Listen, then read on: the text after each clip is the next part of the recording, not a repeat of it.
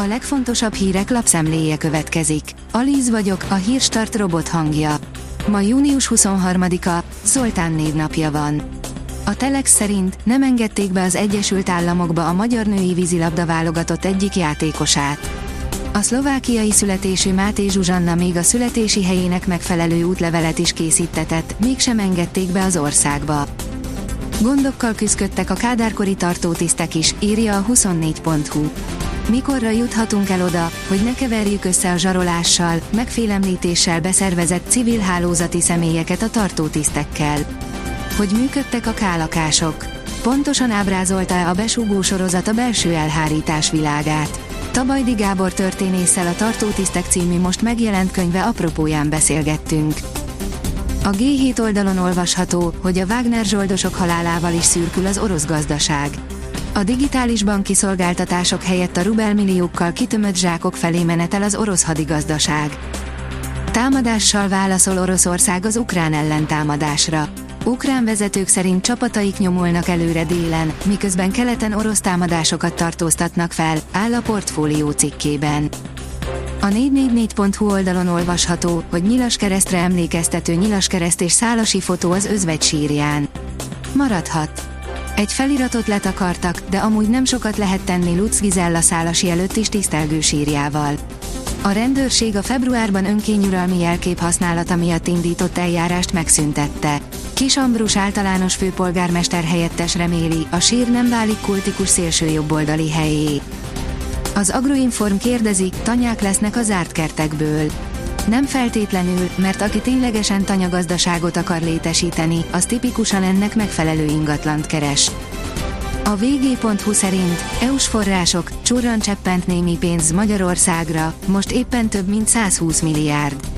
Nem lehet ok a panaszra, ugyanakkor az látványos, hogy Brüsszel csak olyan magyar projekteket támogat, amelyeknek van ukrán vonatkozásuk. Ha nyerünk, hős vagyok, ha kikapunk, majom. Döntetlennel kezdte Németország az U21-es Európa-bajnokságot, gyűlölködő kommentekkel találták meg a csapat játékosait, áll a rangadó cikkében. A Librit felvásárolta az MCC, létrejött a teljes tröszt, írja a Spirit FM. Két szakember is elemezte a Spirit FM nagykép című műsorában a Libri körül kialakult helyzetet és az arra adott reakciókat. Infláció ide vagy oda, van ami nálunk a legolcsóbb.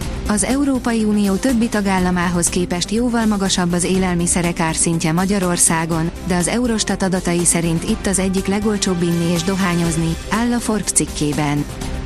A startlap vásárlás szerint a Spár feloldott egy mennyiségi korlátozást.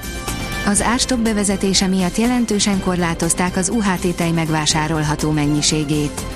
A Spár bejelentése szerint mostantól hatszor annyi tejet vehetünk. A Bayern München ingyen szerezte meg a rivális Dortmund egyik legjobbját. A közvetlen rivális Borussia Dortmundtól szerződtette Rafael Guerreiro-t a német labdarúgó bajnokságban címvédő Bayern München, áll az Eurosport cikkében. A 24.20 szerint nem engedték be Amerikába a magyar sportolót. Máté Zsuzsanna Kanadáig eljutott, de az Egyesült Államokba már nem léphetett be, így lemarad a világkupáról. A szövetségi kapitányt felháborították a történtek. A kiderül írja, megnyugszik az idő a hét legvégére. Hidegfrontnak köszönhetjük az ivatarokkal tarkított, mozgalmas időjárást, szombatra azonban a keleti, északkeleti tájakra szorulnak vissza az ivatarok, vasárnap pedig már országszerte nyugodt idő várható.